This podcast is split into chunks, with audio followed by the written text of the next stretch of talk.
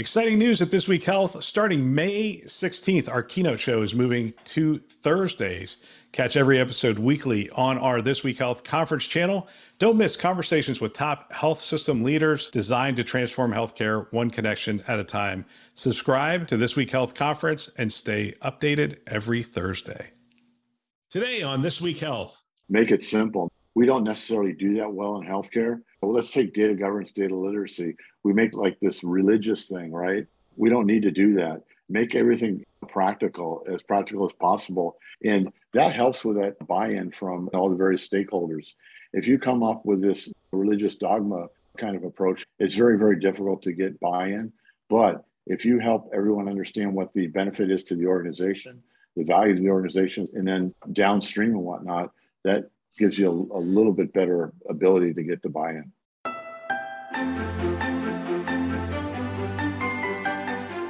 Thanks for joining us on This Week Health Keynote. My name is Bill Russell. I'm a former CIO for a 16 hospital system and creator of This Week Health, a channel dedicated to keeping health IT staff current and engaged. Special thanks to our keynote show sponsors, Sirius Healthcare, VMware, Transcarent, Press Ganey, Semperis, and Veritas for choosing to invest in our mission to develop the next generation of health leaders. Today, we are going to do one of my favorite shows, which is we're going to hang out with Charles Boicey and we're going to have a conversation. He's my go to technology officer, data person, and whatnot. And we're going to talk all things healthcare. Charles, welcome back to the show. Hey, Bill, it's good to be with you we did a show last year, a conversation between a CIO and a CTO. It was pretty well received. People were like, "Wow, that was interesting." You and Charles really went back and forth on some of those things. I'm I'm probably going to do the same thing with you today, but I, here's what I'd like to do before we do that: is you have one of the most interesting careers uh, I can think of, and I want to I want to sort of walk your resume like I would for an interview, sort of do a resume walk you actually started in the nurse corps in the United States Army way back in the day. So you started off as a nurse way back in the day. Yeah, even I can even go further, you know, further back than that if you want.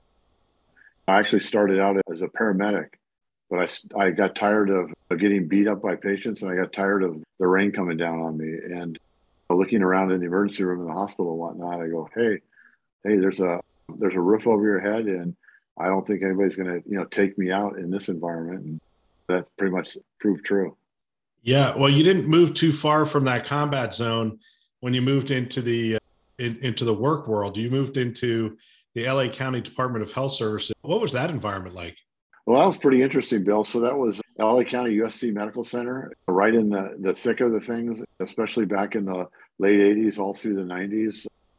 We had a you know 24 bed unit that was pretty much filled with gunshot stabbings and and other mayhem from man versus man. And we kept it, you know, pretty busy. Everybody's on a vent. Everybody was um, chemically sedated and paralyzed. So they were, it was a pretty tough group to, to work with. But it was kind of interesting because you think about the criticality of those patients and whatnot. And it led to quite a bit of innovation from a data perspective. I actually saw this RS-232 port on the side of a monitor and well, I plugged a cable into it, connected the computer up to it, and what do you know? I now had a feed of physiological monitoring data. So that's kind of really how it, it started for for me. RS two thirty two port. I remember yeah. those. The little anyway. And actually, you weren't there for a short period of time. You were there for thirteen years. Yeah, I was there for you know quite some time, and I got to work with some really uh, notable folks it's really interesting, Bill. Back then, I worked with Dr. William Shoemaker, who really started the concept of critical care and the Society of Critical Care Medicine. And believe it or not, we were doing predictive models back in back in the late 80s, early 90s, but we didn't call it predictive models. We didn't call it AI machine learning. What we called it predictive called, models is as far back as I go. I don't know what you would call yeah, it. We called it math. that's that's what I love about you. Uh, just just call it what it is. So AI is basically math at its core, right? Yeah, yeah. And and to be honest with you, what did we face from a problem perspective? Math was wasn't accepted then, just like machine learning and AI it's kind of getting accepted, of course, in healthcare and whatnot. But those that prescribe don't necessarily like to be prescribed to. So we really set it up for the, the machines to tell clinicians what to do. And that was probably not the best way to get adoption and whatnot, although we were very accurate and so forth. So we, we published our papers and whatnot. And what do you know, around 20, you know, 2014, 2015, it became popular again. So it's good to see that we're working with it. But from a healthcare perspective, it had its origins a few decades ago. So while you were there, those 13 years, you were staff nurse, nurse manager, assistant nurse manager. You worked the floor. Yeah. So yeah, I worked in the environment and then I ended up directing the environment in, in later years and whatnot. Absolutely. Wow. So then you head on over to City of Hope, great institution right across town. But it looks like you you changed your role a little bit. Senior clinical project manager. Sure. And clinical project manager. What was the change? What was that about? Sure. So a lot of it was about getting out of the line of fire, literally, and then taking what I learned from an adoption of technology, not necessarily an adoption of information systems, although we had them then, but really adoption of technology. And at that time, I also went back to Stevens Institute of Technology and got the requisite computer science technology management degrees and really studied how best to implement technology, whether it be actual physical technology or information systems in healthcare, based on how the Air Force did it, how logistics did it, financial, and so forth. And so at City of Hope, really helped them with the you know management of projects to ensure that there was adoption and ensure ensure success. So those were you know really good, interesting years. And then also on the research side of things, really help them with getting the requisite data in a in proper form for for research purposes. This was three year period, 2005 to 2008. What was the number one thing? Well, I mean, we could expand this beyond your career. Sure, sure. In terms of the rolling out and the implementation of projects, I'm not going to say data projects or technology, just projects in general in healthcare. What what are some of the things that you learned that you think would benefit uh, the community? Sure, I think back then, from a development side and uh, from a you know product side and so forth, and I learned this: the product isn't what's in your head; it's what the clinical staff needs, what the organization needs. So we did a lot of development back in that period of time. I'm not saying we, but we as an industry, where we thought we knew better than what the folks actually you know required. So then we would implement something and then it didn't necessarily work well within the workflow. It wasn't really the features and functionality that were top of mind if you will. It's what we kind of you know pushed on the folks. So i think we've done a lot better job. What i learned then is make sure that you have all the requirements in order that you've brought in all the folks that are going to be participating so that they're participating from square one all the way through the the delivery of whatever the product is. So they they have they have ownership in it, and we're finding that now, Bill, with machine learning and in AI, you need to bring everybody in from the perspective of um, data. What what's the data that we're going to be using? How was it cleaned up? What are the features that are going to be using in the model? What does the performance look like? And then ongoing optimization and so forth. So how can you expect um, how can you expect clinical operations or even financial folks to rely on these machine learning products if they haven't been brought in from square one? It's it's very very difficult. Yep. You know, Charles, that's really interesting to me. I just got I, I do some coaching, various uh, people throughout the industry, and and somebody was just calling me about the conversation was about standing up their digital program within their health system, and as I was sort of describing it to them, it's like what a consultant would do is come in from the outside and say, look, here's what a framework looks like for digital, and here's the different areas, and here's what you should focus in on. And there's a time and a place for that. But when somebody says, hey, we're thinking of standing this up, it's interesting how my mind immediately shifts to, all right, you need to get a coalition of the willing. You need to get a coalition of people from your health system into a room and and get them to buy in on what it would look like or just to have the conversation.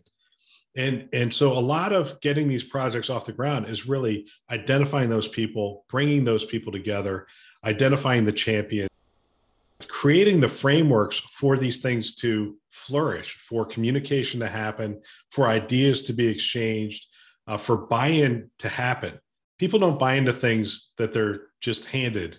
They generally don't. They only buy in if they've been able to speak into it, and that's as you were talking. That's one of the things that just struck me that um, I don't remember learning, but as soon as I got into healthcare, I learned it very quickly. we'll get to our show in just a minute. As you've probably heard, we've launched a new show, Town Hall, on our community channel, This Week Health Community, and it airs on Tuesdays and Thursdays. I'll be taking a back seat to some of these people who are on the front lines. Town Hall is hosted by an array of talented healthcare leaders who are facing today's challenges head on. We're going to hear from professionals and their networks on hot button issues, technical deep dives, and the tactical challenges that healthcare faces we have some great hosts on this. We have Charles Boicey and Angelique Russell, data scientists, Craig Richardville, Lee Milligan, Reid Stephan, who are all CIOs. We have Jake Lancaster and Brett Oliver, who are CMIOs, and Matt Sickles, a cybersecurity first responder. I'd love to have you listen to these episodes. You can subscribe on our community channel, This Week Health Community, wherever you find and listen to podcasts. Now, let's get to the show. Make it simple we don't necessarily do that well in healthcare. We well, let's take data governance, data literacy. We make this like this religious thing, right? We don't need to do that. Make everything practical, as practical as possible, and that helps with that, you know, buy-in from you know all the various stakeholders. If you come up with this religious dogma kind of approach and whatnot, it's very very difficult to get buy-in. But if you help everyone understand what the benefit is to the organization, the value to the organization as well as the value to the individual departments and then downstream and whatnot that gives you a, a little bit better uh, ability to get the buy-in so talk to me about data governance a little bit we're going to get back to your resume here in a minute but it's interesting when you talk about religion data governance was something that we had to stand up when i came into the health system it, it, it to say it was non-existent would be would would be overstating it but to say that it was a defined practice within the system would not be understating it. I mean, it was not a defined practice. It was sort of ad hoc sort of happening if you look at the maturity models that are out there. And one of the things that happened to us probably about a year into it is it became a religion very quickly. And there was the head of the religion who made sure that people stuck to the dogma of of data science and it did become it became onerous within the organization. We had to we had to step that back and redo it because we weren't getting the adoption. We, we it's kind of funny because we had this very top down. This is how it's done, and um, and you would think you'd get more adoption, but we got less adoption, and so we had to step back, build build a different model that had a lot more uh, inclusivity throughout the organization. How do you keep what does data governance done right look like? Sure. So governance is a horrible term, right? Nobody wants to be governed to a point, right? So you hear the term, you know, data literacy, right?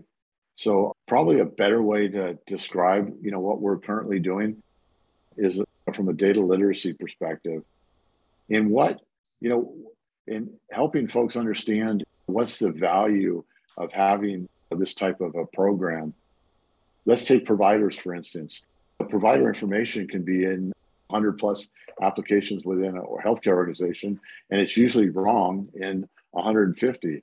But by putting a certain literacy to that, governance to that, and getting a source of truth and whatnot, then we can make it correct through the 100 plus applications. But you have to help all the way down from the user perspective on up understand what the importance is in participating because nobody wants to be in that room where we've got 50 60 folks and we're putting data visualizations on screen and somebody says hey that's wrong.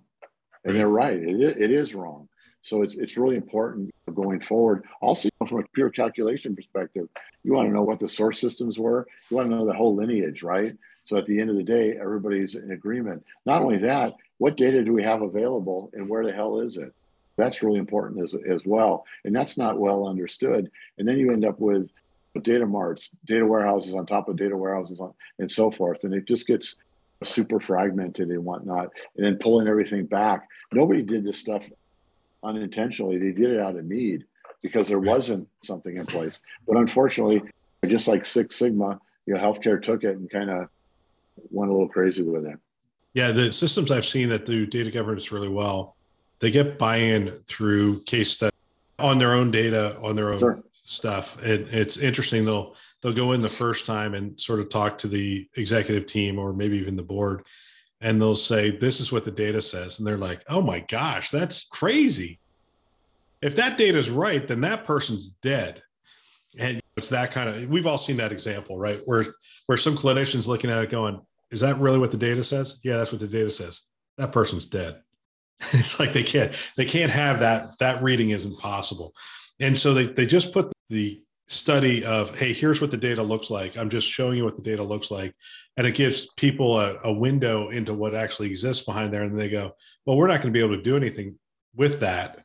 And then they step back and go okay let me tell you what we need to put in place in order for this to be effective. But then they continue to come back to the board or the executive team and they go, okay, we're ready to show you what we've been able to do in this area with this data.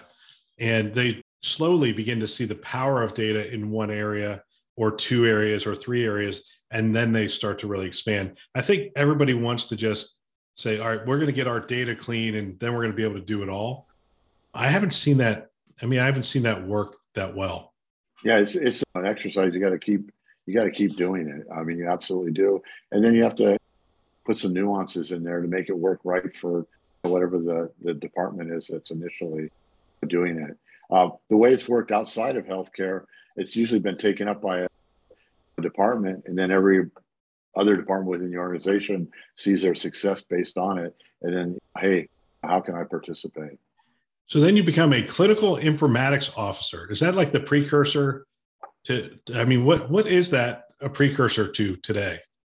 I think your CDO or your chief analytics officer, and this was for the the county of Riverside. There, the county hospital in, in Riverside. I went in there to. I spent 18 months putting them on a path a pathway of a digital transformation. This one actually, Bill. This is going to crack you up.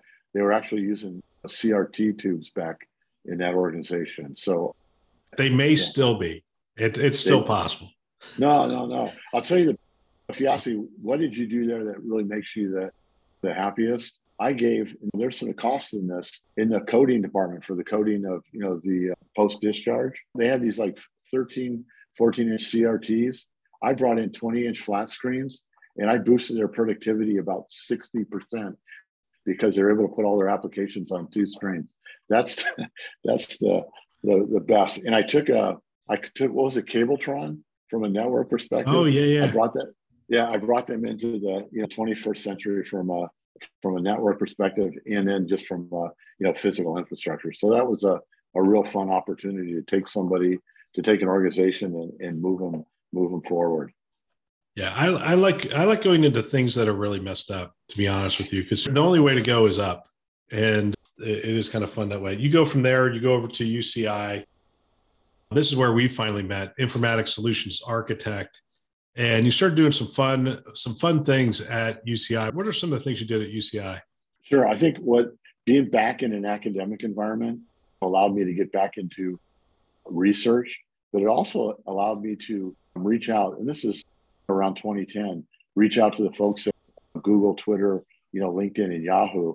And Bill, I really saw uh, a correlation between healthcare and those entities, if you will. I know that sounds a little bizarre, but if you think about your LinkedIn profile, it's no different than a pathology report or radiology report. If you look at you know Twitter, not much different than streaming HL7 messages. And if you think about what Facebook is, Facebook is temporal.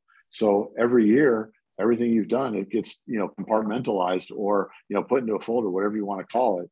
So no different than episodes of care. So how can you take those technologies into into healthcare and do better from a data perspective? And then uh, Yahoo is another one that you know is very very instrumental in some really early technologies. So what it allowed me to do at UCI, which is really cr- critical, is bring in everything, not just the clinical, financial, operational, but bring in the research data, bring in the images, bring in genomics data, and what do you know? Bring in the data external. So air quality, temperature, humidity. We call it exposome data. Everything from the house and and social media data. I mean, we had live feeds of all social media about what's being said about UCI, what's being tweeted from the hospital, all of that. It's very, very interesting time to put all those technologies together and actually um, do something with them. Can we still do that stuff today? Can we still see what people are tweeting about our hospital? Oh, absolutely. Yeah, it's, it's sentiment analysis, and we all should be. Some of my favorite ones from healthcare organizations I wasn't affiliated with.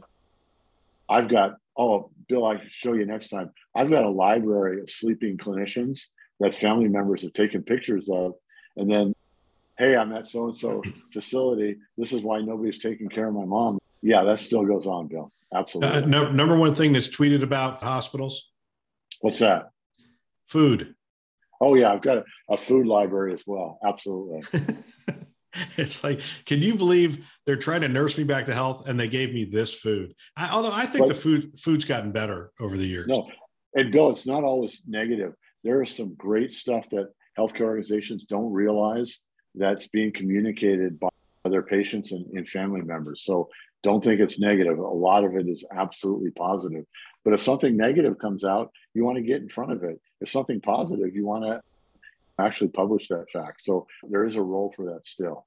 Well, this is the evolving role of marketing in a bunch of organizations. If something is negatively said about, let's say, Chick fil A, they get a response from the internal They're marketing team within minutes. Are we ever going to get to that spot within healthcare where somebody tweets something and we go, Hey, I'd love to reach out and talk to you about that bill that you don't understand? Yeah. No, Bill, I think even more than that. Yes, that data is important, but we're now applying, you know, machine learning and AI to understand what patients are likely to churn. By looking at our data, how well are we doing with referrals? Are we doing really good with referrals? How well are we doing with scheduling? If we're going to schedule people out a little bit too far, well, guess what? It's no different than a restaurant reservation. I'm going to get on the phone and and find out if I can get myself scheduled, you know, somewhere else quicker. If I've just been diagnosed with, you know, some type of, you know, condition and I'm all freaked out about it and I'm being told that I can't be seen for another two weeks, I'm not going to be okay with that. I'm going to go get on the line. So by having all this data in one place and it being true, we can do these exercises now and then do these reach outs and whatnot. And I think I've talked to you about it before. I'm finding patients in patient populations that are diabetic and hypertensive that aren't being treated because we don't have the awareness that you know these patients are actually have those conditions and whatnot. So that's kind of what's cool about what we can do, you know, now versus a few years back. The, the, the power of data right there.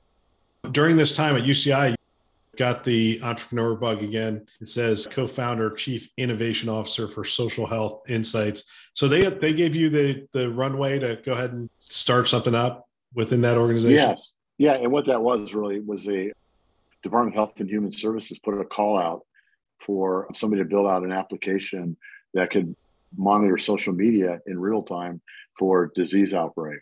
Um, I think there was 300, uh, 300 plus entrants, and we actually and that led to uh, a whole series. That application is actually used by you know CDC, World Health, and, and others. It really led to a lot of opportunity to you know further pursue that type of of activity and whatnot. We even got involved in you know some of the DoD and and and, and NAS and, and, and others. So that was that was really interesting it was really interesting to look back at the pandemic and to, to read some of the articles about what we could tell from Google searches, what we could tell from social media posts. Like we could take that information and look at the outbreak that as it was going across the country and the the different spikes across the country. Uh, social media searches and that kind of stuff. It's a it's a good predictor of it's real. Actually- it's real. T- it's real time, Bill. That's we were able to help people understand what outbreaks were going on and what diseases were, what was happening in real time, because there's some latency in reporting. So the hospital reports locally, the local report to the CDC, but family members are like on it right now. Oh my God, my kid's got, you know, meningitis. And then in the same area, a hospital a few miles away, same thing. And then another one. And what do you know? They were all in, you know, same places, but that would have never been able to be well understood unless you're able to get that data in a in a real time perspective. Will health systems set up a social listening outpost for future pandemics? Do you think they should? They absolutely should. Yeah. Um, is the tech there? Is the application there? Absolutely. Yeah. Yeah, it is. Yeah. I mean, when you when you talk sentiment analysis, you could get that with any number of tools at this point. Some are expensive, but you can get that with yeah. a bunch of different tools at this point. One of the things I want to point at at UCI, and then we'll get to Stony Brook, is uh, save two and a half million utilizing open source and low cost commercial software. You decided to build out the data infrastructure at UCI with open source software. Was that driven by money or was it driven by capability? I mean, what drove Sure. That? What brought that on? Yeah. So, um, again, I'm because, not... because a lot of health systems are just, hey, Microsoft's got it. Boom, we're just going to head, we're going to keep on this path. Sure. It had to do with skill sets, skill set um, within within the UCI environment. Not just myself, but I had you know other colleagues that were you know highly skilled. The University of California Irvine, I think we have, I can't remember how many Nobel you know laureates, if you will, but a lot of them attacked attacked on the computer science side of things. So we had the right skill set there to do that.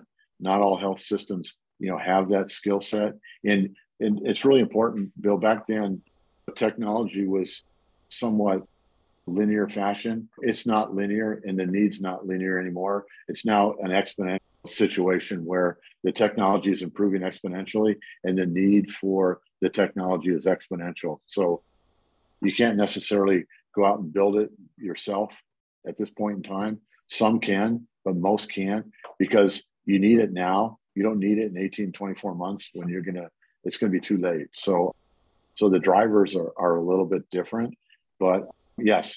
So I had the right from the board level all the way down, the right, you know, folks that gave it, you know, a thumbs up. This is really helping our mission. This is really, really beneficial to the organization. So, and then Bill, I did what is now called app rationalization or archiving to fund myself. So I took all their systems, archived them, made them available, and you know that savings ended up in in, in my project. So a lot of what I do now in healthcare organizations to to fund the work is to get them you know down that path. Yeah, I've I've heard that approach used several different ways, but you you come in and you essentially say, look, you don't have to increase the IT budget at all. Just let me keep my savings. And uh, app rat application rationalization ends up being a great way to find that savings pretty pretty quickly. Quickly the the challenge is archiving and uh, building an effective interface to go back into that archive data. So I assume that's part of the work that you had to do. Yeah. So you it's not enough just to make it usable for HIM and clinical. It has to be used in, for perpetuity. And why is that important? Because from a machine learning AI perspective, six months, a year, two years, if I can get 20 years, my models are going to be better. And I'm going to be able to understand how things changed over time from a temporal perspective. So archiving into PD, it's great for HIM, maybe for clinical, but it's not so great for what we need to do going forward. I always talk about this, Bill. It's really important. We don't know all of the features that are going to provide value to certain models going forward. We think we do, but we don't necessarily know. And we find more and more that the more features that we're able to throw into this, and find value from those features, the better the model performance. So you go to Stony Brook Medicine, Enterprise Analytics Architect. Sounds an awful lot like your previous title. Looks like you did a bunch of the same things. You you saved about three million utilizing open source, low cost commercialized software on the analytics solution. What what's something distinctive that you did? Uh, talk about how you interacted with that community within New York sure. in terms of, of data and research and sharing. I think a couple of things. One, the DSRIP project had just kicked off. We had done that in California for seven years, and that was a, a CMS program to you know better care to the the the, the Medicare Medicaid patients. And uh, for Suffolk County, I think the most instrumental thing and what I learned the most from is we we actually connected to over 400 systems, different systems, Bill. So the technologies that uh, were required to pull data from all these different systems, a lot of them we know, but a lot of them systems that were built in garages and whatnot. So it was kind of an interesting time from that perspective. The other thing that we did that is really essential from a research perspective is having all the data in one place so researchers could access it and not get into long conga lines from individual stewards. So there's nothing worse than coming up with a hypothesis and then waiting, have to wait six months for the data. If you're able to come up with a hypothesis and then have access to the data, of course, and all the proper security regs and all that kind of good stuff, and then go forward with your research. I think that was secondary to what we were able to do in that environment, making data available for research. Define that term real quick. Making data available was that through uh, a set of analytics tools they could they could access it. They I assume they're not sure. downloading it, right? No, it was a, it was actually put it setting up an environment where a researcher could. We all know this as a virtual desktop environment, right? Uh, VDI. So and this also helps from a regulatory perspective of not having to worry about does a researcher have a, a, server underneath their desk or do I have a bunch of data on zip drives and things of that sort?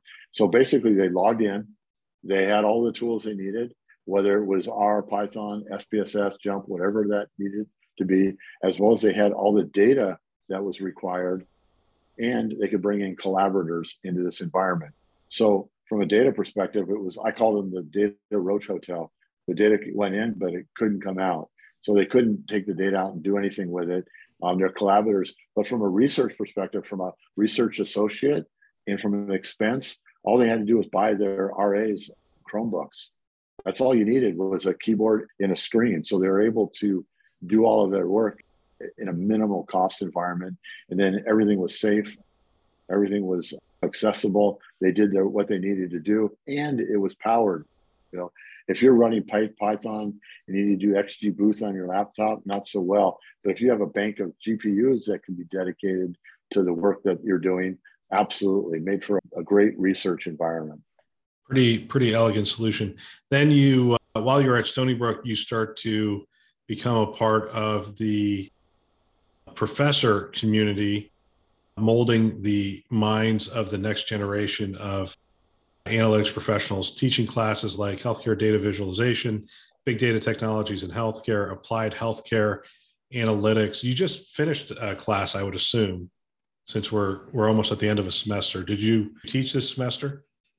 Yeah, we're doing our group projects right now. So um, we've changed the, the course a little bit. So data visualization, absolutely in healthcare, is absolutely essential. So these classes, Bill, are applied classes. Very little theory, but all application. And the emerging technologies is kind of what we, you know, just talked about. What I've been doing for the last 15 years or so. But on the advanced analytics, it's now a Python course. It's actually an introductory to data science, and we're actually teaching clinicians on. I just finished last week at the American Nursing Informatics Association. I just finished a one day Python class. So at the exit, those nurse informaticists had a general view, uh, a general practical ability to work within a Python environment, which is pretty cool. Who better than clinicians to do this stuff? I'm a very, I'm an advocate of teaching physicians and um, and nurses and other practitioners data science. They should be part of that team. So, so yes, I still teach it. I'm still affiliated with other universities, but I'm very passionate about clinicians being involved in data science. They have 80% of what a data scientist is. The other 20% is um, statistics. They got that, and the other 20 is programming language, and I can teach that. Interesting. What, what's the placement? I assume the placement rate coming out of Stony Brook's this program around clinical health uh, informatics and whatnot. I would assume that placement rate is pretty high. The placement rate's extraordinary. Everybody gets placed, and we do that as part of our as part of our practice. So they're all placed in internships over the last year into the summer, and many of them get picked up in those internships. Those that don't um, get picked up, you know, pretty quick, and we help them with you know putting their portfolio together, mock interviews. Is this graduate level or is this undergraduate level? No, this is graduate level, but they've already many of them were in the in the bachelor's program, and then they graduate to the the master's program, and they're absolutely ready to go. And there's a smattering of clinicians, and the rest are non-clinicians, but they've had six years in a healthcare environment. Co-founder, chief innovation officer for ClearSense LLC. So you're back at it again. This is what you're currently doing. How did this one come about? Was this something where you're at one of the health systems and you say there's a great need here or is this one of those where you went out and said okay we're going to we're going to solve a problem that exists within healthcare well bill for this story you're absolutely involved in it. So i was at stony brook. I'm from southern california. Didn't do well didn't do well at all. So you actually offered me a position with your organization. But somehow in transit these folks down here in florida kind of got a hold of me and convinced me to to start co-found ClearSense with them. And the reason and the thing for me, and you know this, Bill, I want to reach as many people as possible with this technology. I really believe this technology is universal. And I think this technology will help what I call in the digital disparity. Why do the the more you know known organizations have the tech, and why can't the you know the safety nets and others have the tech? So I got a commitment to do that also got a commitment to make it you know fairly reasonable for folks to get into. And then i don't know something about the cost of living in florida versus southern california. So i came here but bill we definitely connected. You brought me into your organization and, and it worked out. So i thank you for that. It's just we kind of stumbled there for for a little bit of time. Well it's yeah it's, it's interesting because if you remember because i remember vividly you turning me down the company we were going to stand up when I was at St. Joe's, we had an incubator. We were standing up companies, and we already had a name. It was called Census, and I think we even had the URL. I think we had Census.com was going to be the uh, URL for the company. And, and, to be honest with you, the business model was based on data. It was very yep. similar to what was going on here, but uh, it's and back in the day, if you go back to you know 2015, 2014, 2013, we were really struggling with the data. How far have we come? Are we still seeing those same kind of gaps of the haves and the have-nots with regard to their data expertise? Yes, yes, we are. The other thing that we're seeing and what we're solving for is to make this automated as much as possible. And what I mean by that is when you bring in a data source, let's say that's coded and whatnot, why does a human being have to validate that? When you're looking at PHI, why does a human being have to go figure that out? Provider attribution, why does a human being have to figure that out? All these different techniques that we use that were primarily handled by data engineers, why aren't we processing that from a, a RPA perspective? So we've taken, and what I built, what I've always done has gone and looked at the industries that were ahead of healthcare and bringing that technology in, whether it be logistics, finance, uh, retail. So what have they been doing that's uh, sped their you know processes up? What what did Amazon do to get it from the I want to buy a book to the book is delivered and cut out cut out all those middle processes and whatnot. So we're doing the same thing with data, and that really is my you know mission to get it from a, a raw state to a curated state as quickly as possible with as little human intervention as possible, other than the QC checks and whatnot.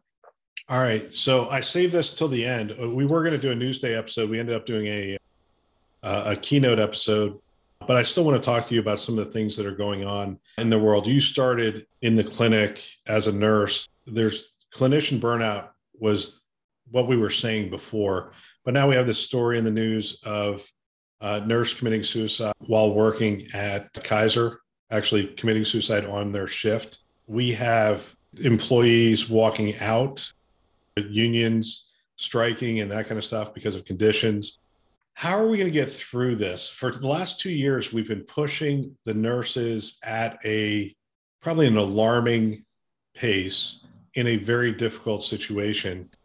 What's it going to take to get to the other side where we return to a whatever a normal workload looks like and really try to put the right parameters in place around mental health and sustainability of the, the nurses in, in their environment?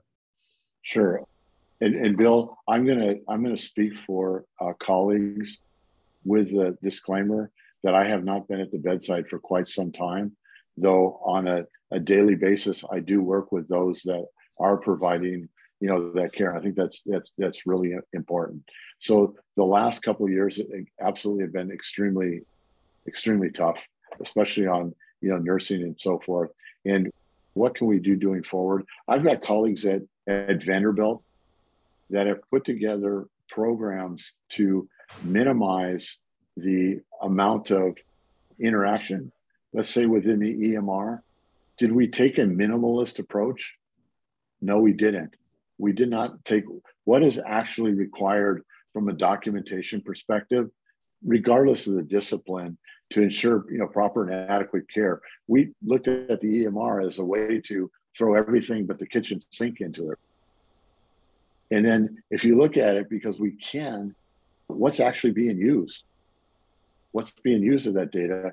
And is it worth even bothering with? And what we're finding out, the answer is no. If you look at the data sets, look at how many, excuse me, order sets, look at how many order sets have been created. You go back and you, you look at the utilization of, of those order sets, it's minimal. So, you know, what the heck? What are we doing? So, what does that look like from a tech perspective? Are we there yet to actually listen to every patient interaction, follow every clinician and whatnot, so that can be documented? There's a lot of folks that are trying to do that, not necessarily been successful. I think it goes back to the basics, uh, Bill, understanding what the workflow is, what the work, workload is, and then minimizing whatever we can from a process perspective to ensure we have the proper patient outcomes and ensure that adequate staffing and all of that. There's a there's legislation. I mean, California has a staffing ratio. There's many that do, but it's just something that we need to think about when we're implementing technologies because we're the technologists right? We're the information system. What can we do to minimize the impact on the the workload? Do we really need to bring this system in? Do you really need to document on this? Is that really required again my approach has always been minimalist bill it's interesting to hear you talk about the minimalist approach. It's also interesting to watch what dale sanders is posting out on social media in terms of the measures. It's like do we need these measures? Let's start let's step back and start to strip away some of these things that the federal government is asking for that we have to document that quite frankly goes into a black hole and it's not used anyway. Yeah bill even even from our own organizations there's nothing more maddening than seeing that we've met a certain quality measure for the last 10 years at 98% well let's get rid of those and let's get something in there that we may not be thinking about that's less than whatever it might be. Let's focus on what we need to, to focus on. And then from a quality measure perspective, we can do those quality measures in real time. Why are we doing them retrospectively? Why are we having these meetings where we're looking at something that happened three months ago? We should be building that out from the in the here and now. People should be monitoring that in real time. We can monitor this stuff in real time so that when the patient leaves, they're at 98% or whatever it is. And we're not doing this retrospective stuff. There's no right. need to do. Yeah, you got very it. very short, very short bursts on two topics. One, health IT tech investment has gone way down in the first quarter. I don't know if that's a, a new trend that we are going to see. And then the second is we're seeing some significant hits here. And and you and I were talking earlier, and you mentioned two of them. We talked about Teladoc on the Newsday show last week and we talked about the fact that they had to take a write down based on their acquisition of Livongo and just the the actual value had to be written down. There was a anyway that it's just a, an accounting principle of you can't show the value of of it. That's what you paid over and above. Then you take a, a hit on your financial. So Teladoc took a significant hit. Their stock's down 30 some odd percent. Health Catalyst from when it went public, I think is half of what it was when it first went public. Are we seeing a slowdown? Are we seeing companies be valued for something other than their future potential and being more valued on what they're actually delivering in terms of revenue and value to the to the market? I think what we're seeing is the VCs and the private equity over the last couple of years have brought on people to their organizations that really know healthcare IT. And what we saw from a COVID perspective, anything that happened to do with telemedicine or even close to it, of course, everybody went crazy and, and it spiked and whatnot. And what the PE folks and the, the VC folks are looking at right now is what is it going to look like for your organization if you're a startup or you've been around for a couple, three years? What is that going to look like in a year from now? And then potentially in, in two years from now? And is it is it best for me to invest or do I just, you know, hang on to it and see how some of these do? There was an extraordinary amount of investment over the last couple, three years. And like you said, just in the last, you know, few months, there's been a little bit of a, a pullback.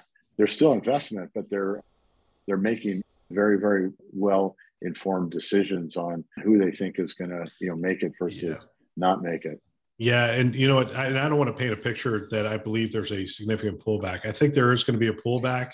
I think there's a lot more discernment, as you talked about. They're bringing in people who really understand healthcare, and now we're instead of hearing these stories that we sort of scratch our head and go, you and I will hear some of these startups and they'll t- say their story, and we'll walk away from the booth and go, yeah, that's not going to make it. I mean, like we just know intuitively that's not going to yeah. make it well the vcs the private equity have those kinds of uh, that kind of expertise available now and they're they're not just throwing money just to be in the 3 trillion dollar space if you will last one truveta so truveta has my data in it it's a consortium of about 15 to 20 health systems large health systems that are bringing all their data together for the good of mankind right for the sharing and whatnot the thing i wanted to ask you about is if I were on their board, if I were one of the 15 investors, because it is a separate company, a separate entity, they're hiring a bunch of Microsoft people. So the, the leader is Terry Myerson. He's from Microsoft. Their chief data officer is from Microsoft. And we see this happen from time to time where people come in from outside of healthcare and they go, "Oh, we got this. It's it, we've got this. We we know how to handle data and that kind of stuff." What are the gotchas that a team from outside of healthcare might run into if they're not familiar with maybe some of the things that are specific to healthcare?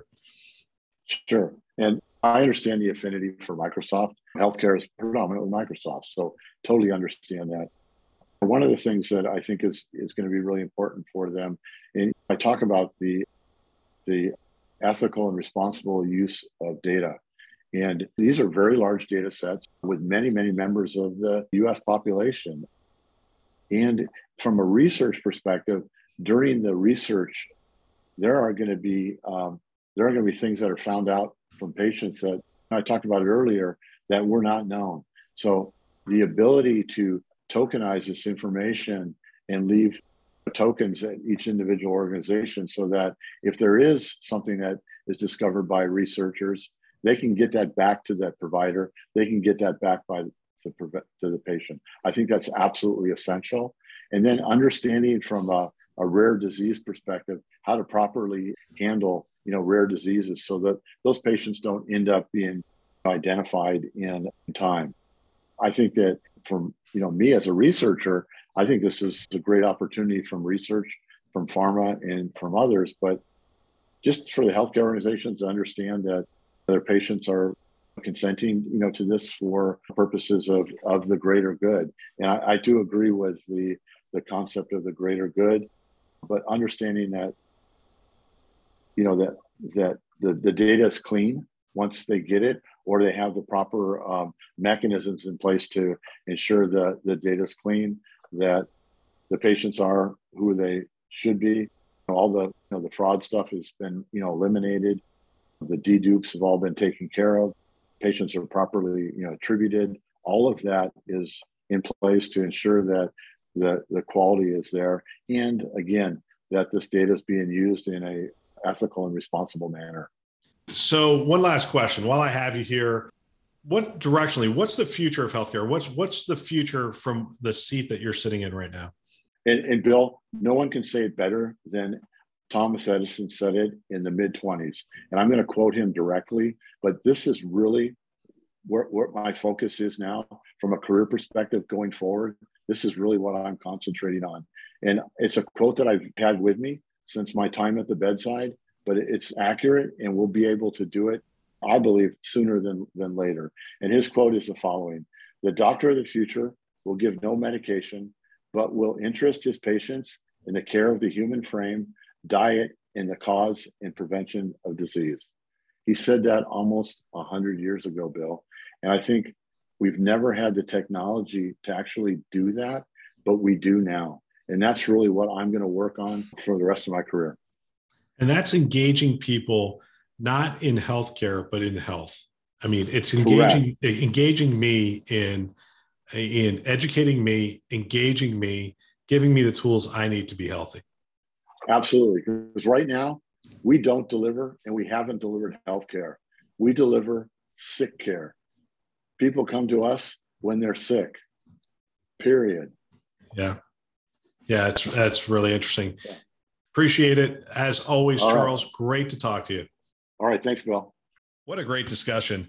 If you know someone that might benefit from a channel like this, from these kinds of discussions, go ahead and forward them a note. I know if I were a CIO today, I would have every one of my team members listening to a show like this one. It's conference level value every week. They can subscribe on our website, thisweekhealth.com, or wherever you listen to podcasts Apple, Google, Overcast, everywhere go ahead, subscribe today. Send a note to someone and have them subscribe as well.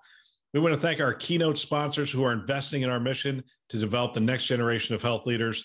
Those are Sirius Healthcare, VMware, Transcarent, Press Ganey, Semperis, and Veritas. Thanks for listening. That's all for now.